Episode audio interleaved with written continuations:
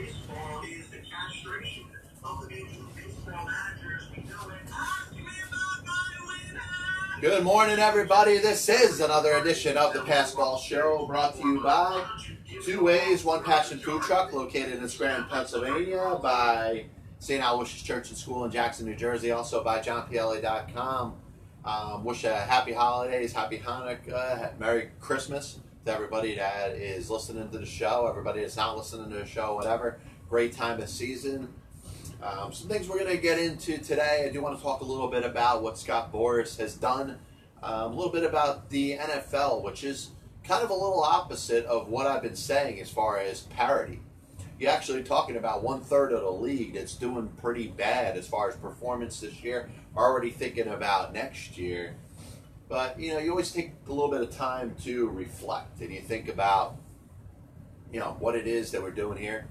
You know, we host the show, and, you know, I've been thankful for everybody that has taken the time to tune in and be part of the show. And, you know, you think there's different levels of people that listen to the show in regards to some people that, hey, they hear a John Pielli, and what's the first thing they think of? He does some Mets show. And those are just the most generic people, the people that really don't know anything about me and have never paid attention to the show whatsoever. But then you get the the people that will do a little research. They'll Google John Pielli. They'll look at my Twitter handle. They'll look at my website. And they'll say, hey, the Passball Show is baseball, sports, and unifying America. But you know, those that have really divulged into figuring out what the show is about kind of know what the individual takes are. And I think for anybody that wants to have a successful show, you want to be known for individual takes that you have. And for those that, that listen regularly, you'll know my stance when it comes to the Baseball Hall of Fame and who should be in and isn't. You know, if you follow the Passball Show enough, you'll know my take about the value of a Major League Baseball manager, which is nowhere near what it used to be. It's basically talking about somebody with their cojones taking off a castration that's done because they don't have the ability to impact the game as much as they used to. You know, we've talked about college sports and paying players, talked about the aftermath of what happened in regards to Jerry Sandusky and how it basically took the life of Joe Paterno, and people still want blood from that. They want to see a Greg Schiano, who was on that staff, uh, suffer and have more happen to him because of what happened there. And you know, you got the take of, of Urban Meyer, who had a coach that was beating his wife. People want to treat Urban Meyer as if he's the one that beat his own wife. So those those are important things that you want to we want to continue to discuss, because not only are those takes that I'm telling you, they're also not one hundred percent fact, so they could be disputed and debated, and that, that's what makes this show great, is the back and forth that we've, we've had over the last series of years. So here's to another great year, but now the show belongs to you, so anything that's on your mind in the world of baseball, sports, and unifying America, you could either drop a comment on Facebook Live or YouTube Premiere. Uh, you can give the show a call if you want. The number is seven three two, three six four, three five nine eight. So first thing we wanted to talk about, baseball over the last couple off seasons has been kind of weak. And you've seen free agents, particularly guys like Manny Machado and Bryce Harper, end up not in the position that they expected to be in. Now, in the end, they got paid. Harper got his three hundred thirty million dollars for the Phillies. Machado got his three hundred million dollars for the San Diego Padres. But it was a very long waiting game, and it was almost as if the owners, the baseball owners, who, if you follow the show, you know that's another group of individuals that I'm not a big fan of, colluded together and decided that they were going to drive down the asking prices of the players and the agents in free agency, and they were successful for the last couple of years. And my question, and I, th I would like to throw this out there because I find it pretty fascinating, is what is the difference this year? Is it the quality of players? Because I don't look at Bryce Harper and Manny Machado and say that they're not, you know, impactful, total team-changing players. They absolutely are. And Dallas Keuchel gets a multi-year contract this offseason when he didn't last. Mike Moustakas, who was the poster child because he was part of free agency in twenty seventeen and twenty eighteen. So you're looking at a guy that actually went through this twice. Free agency starts, he gets a four-year deal from the Cincinnati Reds. So my question is, what gives? Did the owners finally stop colluding? Because I've looked at it, and you go back to the days of the reserve clause. And this is why I'm so passionate about this, because generations of owners have been taught to almost treat the players in baseball as property. And they've done this for a long period of time. The reserve clause wasn't broken until the nineteen seventies. And then it seemed as if it started a war from the owners. Hey, we're going to do everything we can to curtail player salaries, even in the days of free agency.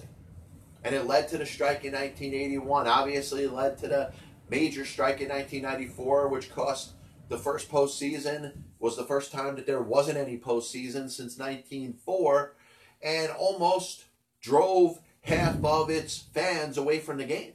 And what brought the game back? Well, it was Mark McGwire and Sammy Sosa, two players that, uh, ironically, are blackballed from the sport and its Hall of Fame. You know, Sammy Sosa isn't even making appearances in relation to baseball anymore. Mark McGwire has to cry on, you know, Dateline or Nightline in an interview to admit that he used steroids before he could wear a Major League Baseball uniform again. But you're talking about players that actually brought the fans back to the sport. And once again, I'm not going to turn this into another uh, Baseball Hall of Fame discussion, but how do you not honor those players that transcended the sport? Which, by the way, you're looking at a history of people, whether they're pioneers, whether they are players, coaches, executives, all in baseball's Hall of Fame that have devious past and have made mistakes and have done bad things. Talked about O. J. Simpson last week. You know, if O. J. Simpson's murder trial happened to be or coincide with the, the time that he was eligible for the Pro Football Hall of Fame, I'm one hundred percent sure that O J. Simpson would still be inducted into the Hall of Fame because of what he did as a player. Pete Rose, a degenerate gambler and all, may have disgraced the sport, may have uh, you know, disobeyed the one rule that hangs up in the locker room, but there was no proof that he did it when he was a player. There was no proof that anything he did when he gambled impacted the four thousand two hundred fifty-six hits that he had in his Major League Baseball career. Most hits, most play appearances, most at-bats, most singles, most wins, by the way. And that, and if you talk to Pete, that's one of the things he's the most proud of, the fact that as a player, he was part of the most winning games in all of Major League Baseball history. But because he was a degenerate gambler, bet on baseball. Once again, no proof he did it as a player. All of a sudden, his stats don't count. But I, I digress because I didn't I didn't want to get into this today. So you're thinking about this offseason. And what is it that changed in the minds of the owners?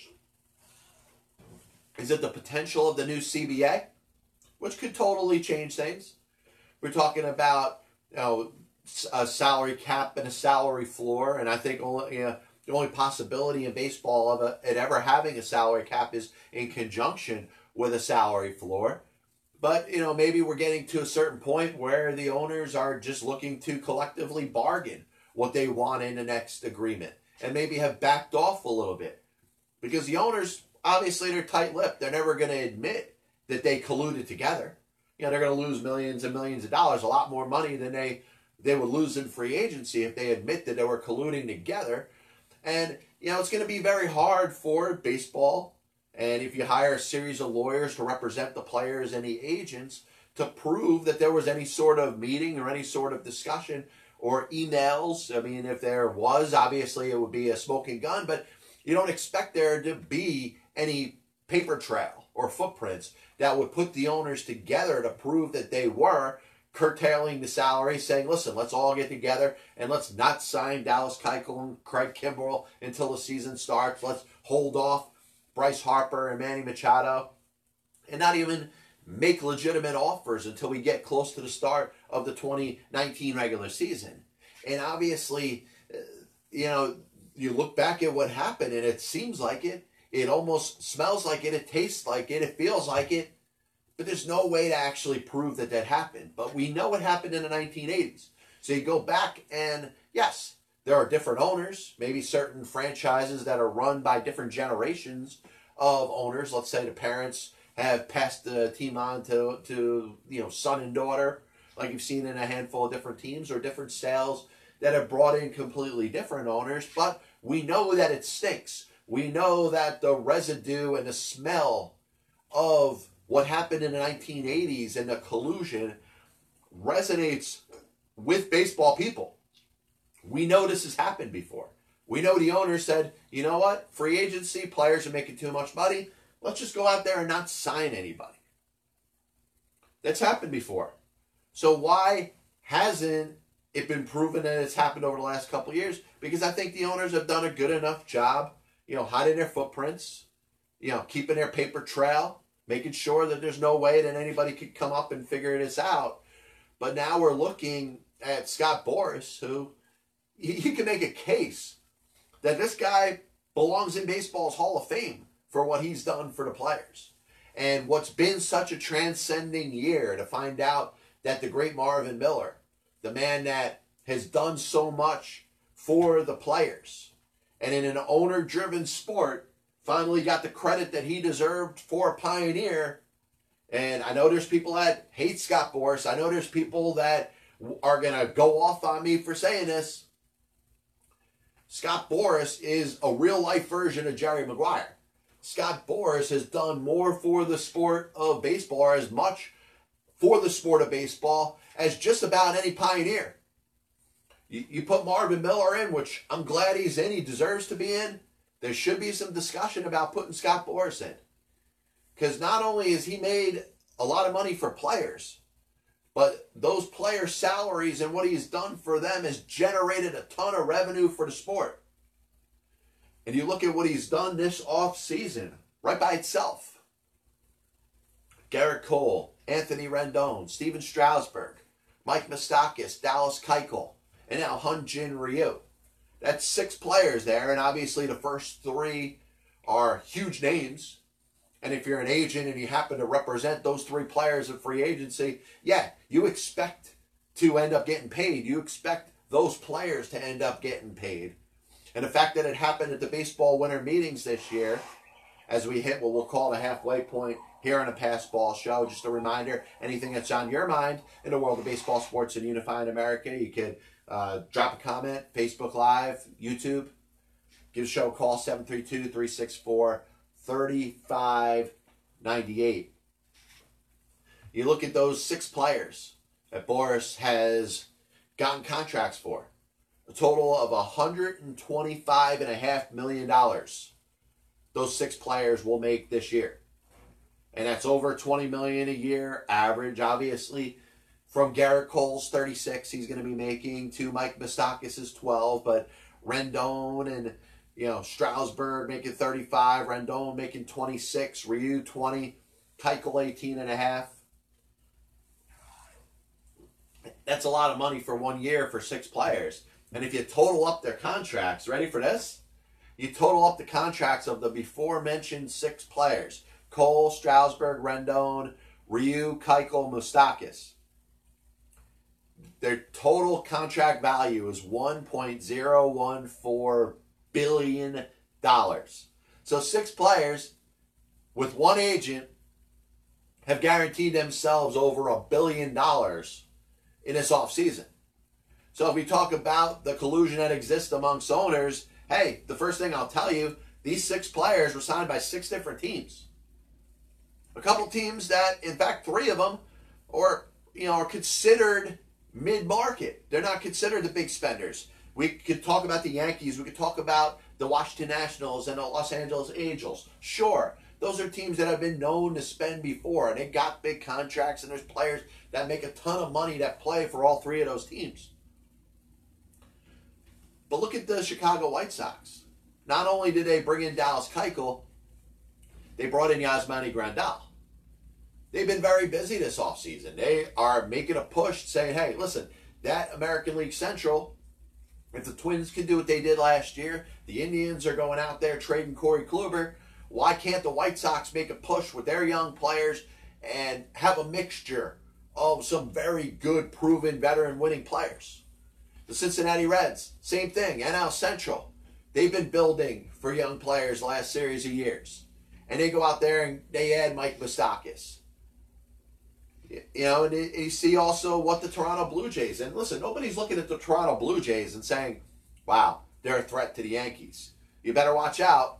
But you look at what's happening in Boston, and there may be a chance that a guy like David Price could be traded, or J D Martinez maybe. Mookie Betts is going to be a free agent at the end of the, this year. So, you know, the Boston Red Sox with Chaim Bloom as their new general manager and president, you know that the thought is, is going to be out there that the Red Sox could be getting a little worse before they're getting better. You're talking about a division in American League East which has the Baltimore Orioles, who are on the Houston Astros plan.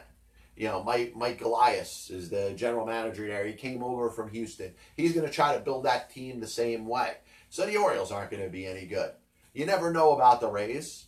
The Rays always seem to get the most out of the players that they have on their roster, which is great for their scouting. It's a great for their manager and their coaching staff and the people that, you know, work together to assemble the players that they do there. So you can't ever rule the Tampa Bay Rays out.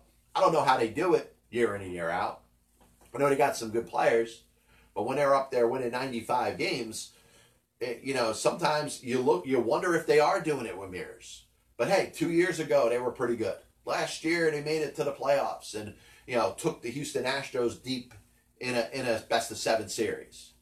So you have, you have to call it, it, it, you know, something what it is at a certain point. I may not believe as much in the Tampa Bay Rays, but they sure are getting the job done. So you're looking at division, and yes, the Yankees are the Yankees. If you're the Toronto Blue Jays and you've got so many good young players from, you know, Bo Bichette to Vlad Junior, uh, you know, you got Biggio's son playing there. Uh, some very good players that are coming up and kind of developing a small core that you're going to look at and say, hey, these are the baby Blue Jays. And over the next series of years, these guys are going to get better. You're going to have a couple all-stars here. Why not go out there and sign Hyun Jin Ryu? They went out there and they signed Tanner Roark to have a little bit of depth to their rotation with their young pitchers they got there. Up to up to this point, that they're, you know, listen, twenty twenty may not be great for the Blue Jays, but why not start the curve a little bit earlier?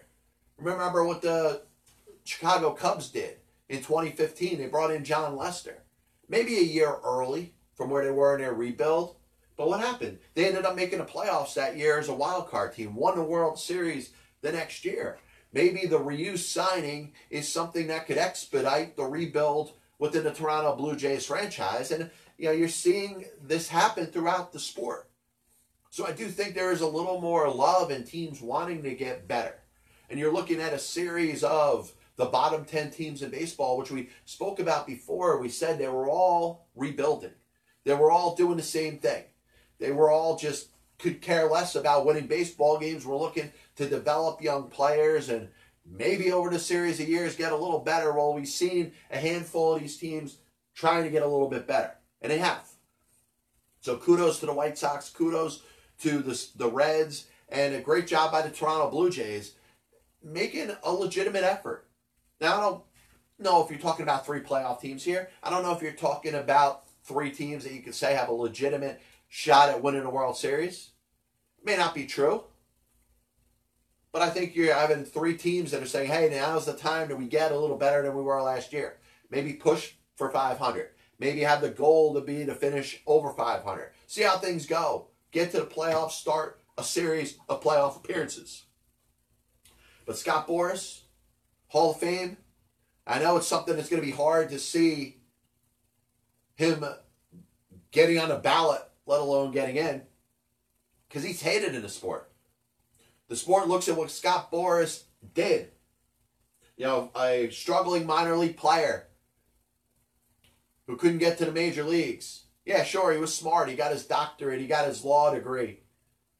He ends up representing a couple players in the early eighties, and surprisingly, gets them way more money than they were expected. And I, I want to pull this up because I found this pretty in, interesting when I was looking this up the other day. So there was a a shortstop for the Indians. His name was Mike Fischland, and Bill Caudill. He was a relief pitcher for the Seattle Mariners. Were both free agents, I think, after the nineteen seventy-nine season. So Boras represents these two players, and Caudill, who didn't have a huge track record, ends up getting a seven point five million dollars contract in nineteen eighty. So you're talking about Bill Caudill, who, once again, you're talking thirty-something years later, almost forty years later, nobody, very few people know who he is. But an agent can get a player that much money in nineteen eighty. He decided that he was going to make a life of this. And he's done as much for baseball. And you know how much I love Marvin Miller. I'm a huge Marvin Miller fan. One of the greatest moments of my life was to be right outside of the set of M L B Network when Tim Mead, the president of the, the Baseball Hall of Fame, got to read Marvin Miller's name off when it was announced that he made it in the Hall of Fame. But I think Scott Boras is a Hall of Famer too. And people may not be too happy to hear that. Moving on, we were talking a little bit about the N F L, and I found this pretty fascinating. You know, baseball, we talked about how there are the haves and the have-nots, a series of teams that you know are going to be in it every single year.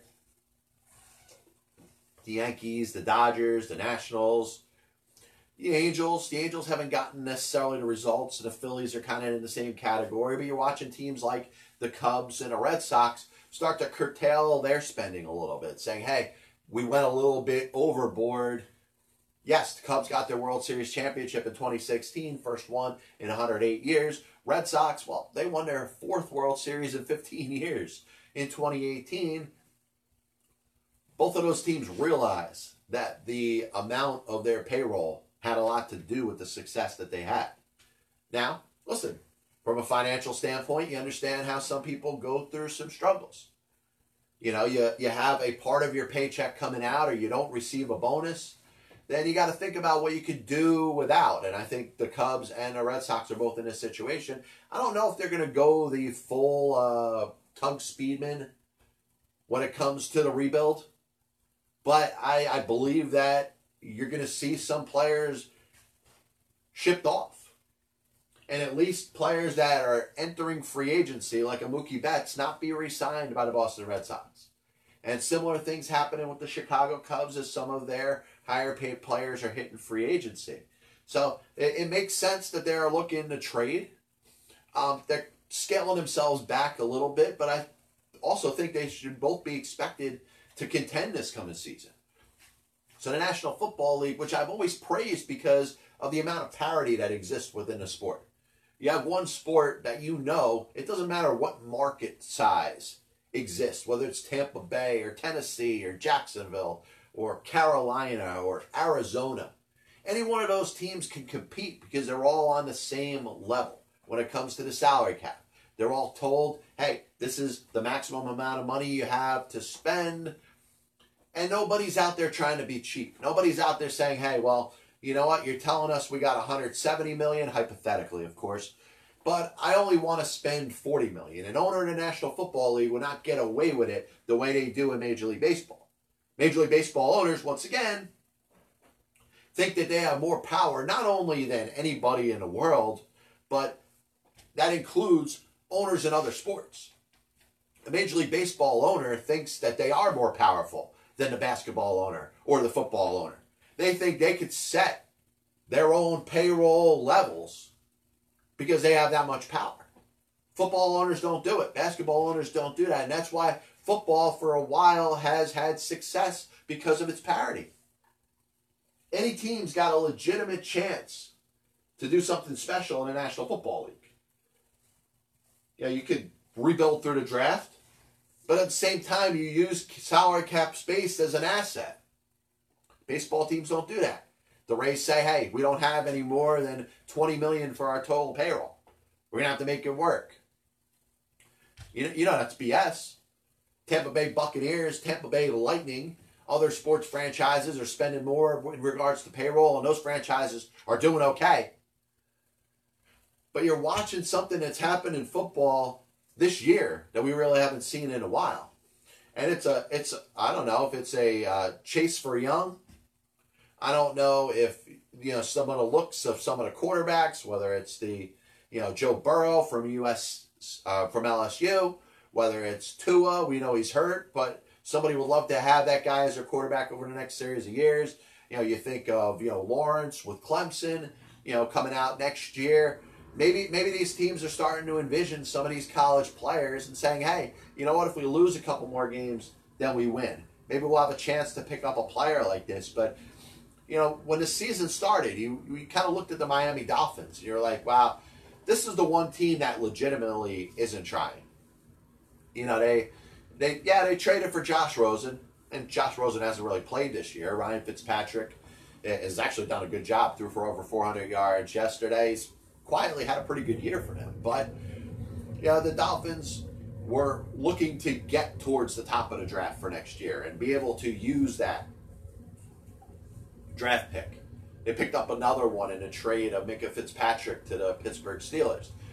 So you know that the Miami Dolphins were rebuilding, and you know, I voiced out my opinion how I felt like it was, you know, it wasn't cool that a sports franchise, especially that plays football, a violent game, to not be trying to win. Now, you'll never hear that from players, but you started to hear that resonating in the locker room with the Miami Dolphins. And you look at, you talk about coaching. You know, I, I, I've never been there to give a ton of credit to coaching, especially baseball. You know how I feel about Major League Baseball managers, but you got to give some credit to the Miami Dolphins head coach, Brian Flores, who has gotten an effort week in and week out that wasn't there before. And you've seen a series of other teams kind of fall by the wayside, and the Miami Dolphins kind of moving up in a spectrum. Now, maybe that traditional Miami Dolphin fan says, wow, you know what? We were supposed to end up with a number one overall pick. Now we might be picking fifth or sixth or, you know, who knows, maybe even later in the draft, because the players are playing hard. But what you find, number one, is that there are more players on your roster that are worth keeping through the rebuild and maybe through the time where the Miami Dolphins will be expected to play and succeed. And number two, you know, the salary cap situation, parity is, exists within the world of football, and the definite chance that it takes one draft and one off season to put some really good players on the field and be more competitive. At some point, the New England Patriots are going to go down. Maybe another five years, maybe another ten years, who knows? It might, it might seem like it's going to go on forever. And as we watch the Patriots as they lock up their eleventh straight A F C East championship or their, their division title, put themselves in a position where they are likely, they at least control their own destiny in the last week of the season to get a first round bye. What happens next year? Tom Brady's not the same quarterback that he was even last year. At some point, he's not going to be able to do it at that same pace. You know, I remember Derek Jeter, and I think it's great to bring up Derek Jeter because he's getting into baseball's Hall of Fame. The announcement will come sometime in the middle of January. You know, he had that season where he had the two hundred plus hits. He hit three thirty something. And then he, he had that injury and he missed almost that whole next year. Came back for one more season. And you saw that he was a shadow of the player, of the hitter that he was prior to his injury. And I think the same thing we're starting to see with Tom Brady. So why, if you're the Miami Dolphins, would you not think that, hey, yeah, well, you're going to have to rebuild. You're going to have to get a lot of younger players in here. Well, why can't you build this on the fly and get a little bit better next year than you expect? And I think the coach has gotten the most out of that group of players, and that coach has probably discovered some diamonds in the rough with the Miami Dolphins and their players. But it also has come at the expense of some other teams that we said, hey, nobody was thinking the Cincinnati Bengals were going to win a Super Bowl this year. Nobody was p- predicting a uh, Washington Redskins Cincinnati Bengals Super Bowl. You know, the Detroit Lions, probably a borderline playoff team. Jacksonville, probably a borderline playoff team. The Los Angeles Chargers were a good team last year. What did they win, twelve games in the regular season? The Cleveland Browns, probably been the biggest disappointment in the entire sport.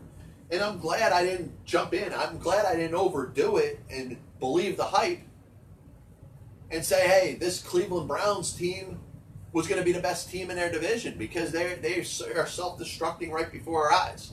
And I always thought, and I'm, listen, I'm not the only one that felt this way, it was a matter of when they were self-destructing, not if they were going to. You're hearing Odell Beckham and Jarvis Landry and, you know, all the players there, they're just, they're just unhappy people. And the only thing that was going to keep them together was if they went out there and dominated and won every week. If Baker and O D B and Landry and, you know, now Kareem Hunt, if they were just putting a ton of yards up there and points and blowing the opposition out, then maybe there wouldn't be any problems. But you're looking at a lot of me people, a lot of people with that me mentality, and what happens when you face adversity? Start pointing fingers. Start saying, hey, it's, it's the coach, it's this guy, it's that guy. Happens in the business world. Happens within every genre of employment. Good leader, which, by the way, I'm talking about Brian Flores in Miami, holds it together. Yes, maybe some adverse situations. May have sucked at the beginning of the season where some of the players may have not wanted to be there. Minkah Fitzpatrick didn't want to be there. Hey, he got him out. That sent a, a message to the rest of the team. What are you going to do in Cleveland?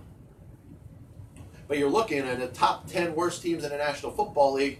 There was a series of teams that I thought could have been playoff teams. Detroit, Jacksonville, Los Angeles Chargers, Cleveland, the Jets. Now all these teams, really for the exception of Cincinnati, who's probably clinched with their loss, even though they tried to win. They came back, they tied up the game, and went to overtime. The Dolphins ended up beating them. Probably clinched the worst record, but you look at three-win Washington, three wins and a tie for Detroit, four wins Miami, the Giants, five wins for Jacksonville, the Chargers, Arizona, five wins and a tie, six wins for Cleveland and the Jets. It's a lot of bad football, a lot of bad records. And once again, some teams that were expected to do pretty good. But we thought at the beginning of the year, we were just thinking of Miami. That's just a bad team. We were thinking the Miami Dolphins were going to go out there and just, they were going to go zero and sixteen. You know, other teams might win maybe five or six games, but it was going to be a long distance between the Dolphins and the next worst team. I don't think the Dolphins are the worst team in football. And I don't think the Bengals are the worst team in football by a lot. Washington's there with them. What has happened to Detroit? And I know Matthew Stafford's been out. It sucks. You know, you got a star quarterback and you lose him. You saw what happened with Peyton Manning years ago with the Indianapolis Colts when they went two and fourteen, or they lost their first fourteen games. You know how a team could tank right away when you don't have your best player or your star quarterback. Miami, the Giants, Jacksonville, Chargers. Arizona had a big win, I know that, but they haven't been good. You look at a lot of teams that haven't played good football this year, and there's not a lot of lot in regards to degree of separation between the worst and the other team here. There's ten teams that are really bad.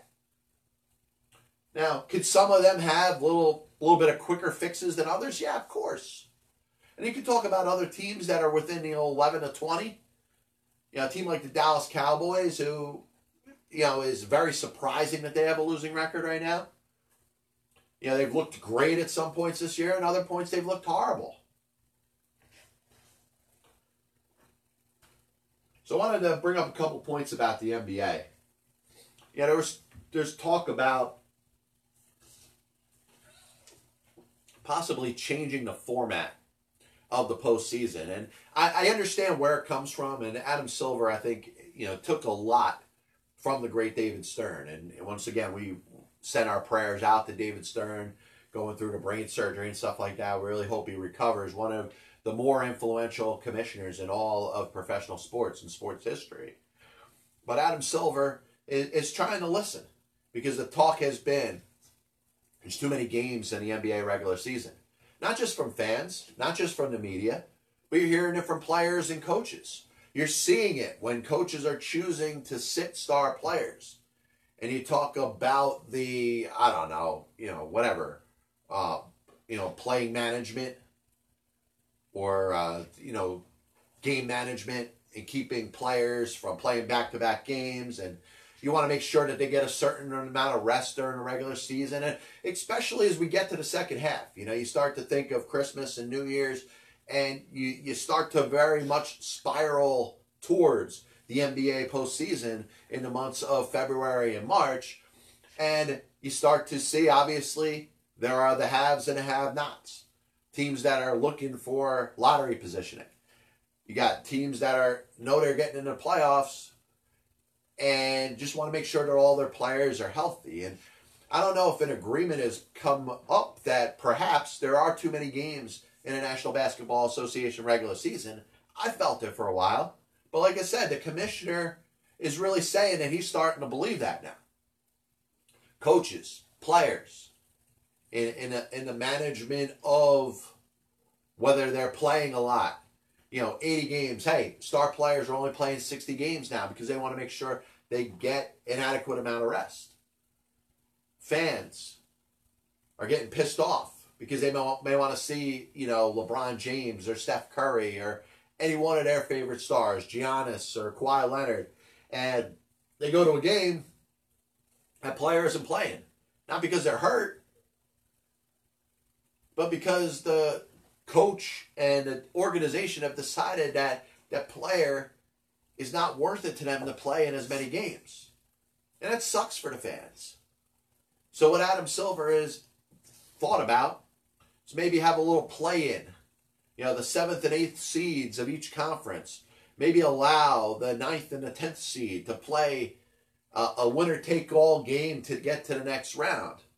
And the reason I don't like this, and I see where he's coming from, it's to create a little more excitement, have a little more to play for. You're having two more teams actually, you know, play a, technically a postseason basketball game. But all you have to do is look at the standings of both of the conferences in the National Basketball Association. And the one thing that they both have in common, and I understand it could change, you know, there's teams that have under five hundred records that are underachieving, that you feel like they're a little bit better than they are, but the eighth seed in the Eastern Conference has a twelve and seventeen record, and that's the Orlando Magic. The eighth seed in the Western Conference is the Portland Trail Blazers, and they're fourteen and sixteen. Now, it's not that the Blazers aren't better than that. Carmelo Anthony's done a lot to help them. You know, Damian Lillard, obviously, is a good player. You know, this is a team that should be well over five hundred. You know, there's San Antonio. There's, you know, even, even a team like Minnesota or Sacramento. Expected to probably do a little better than they've done at this point. But, you know, I can't stand the thought of a postseason team in any sport being there with a losing record. And I actually think, and, and it's, it's going to be hard to implement that. And I know you can't implement it throughout all sports, but let's say if you wanted to implement it in basketball, how, how exactly would you do it? You're basically telling a team that finished with the eighth best record in a conference normally would be good enough to get to the postseason. They would need to finish five hundred or better to make the postseason. And you say, John, how, how could you do that?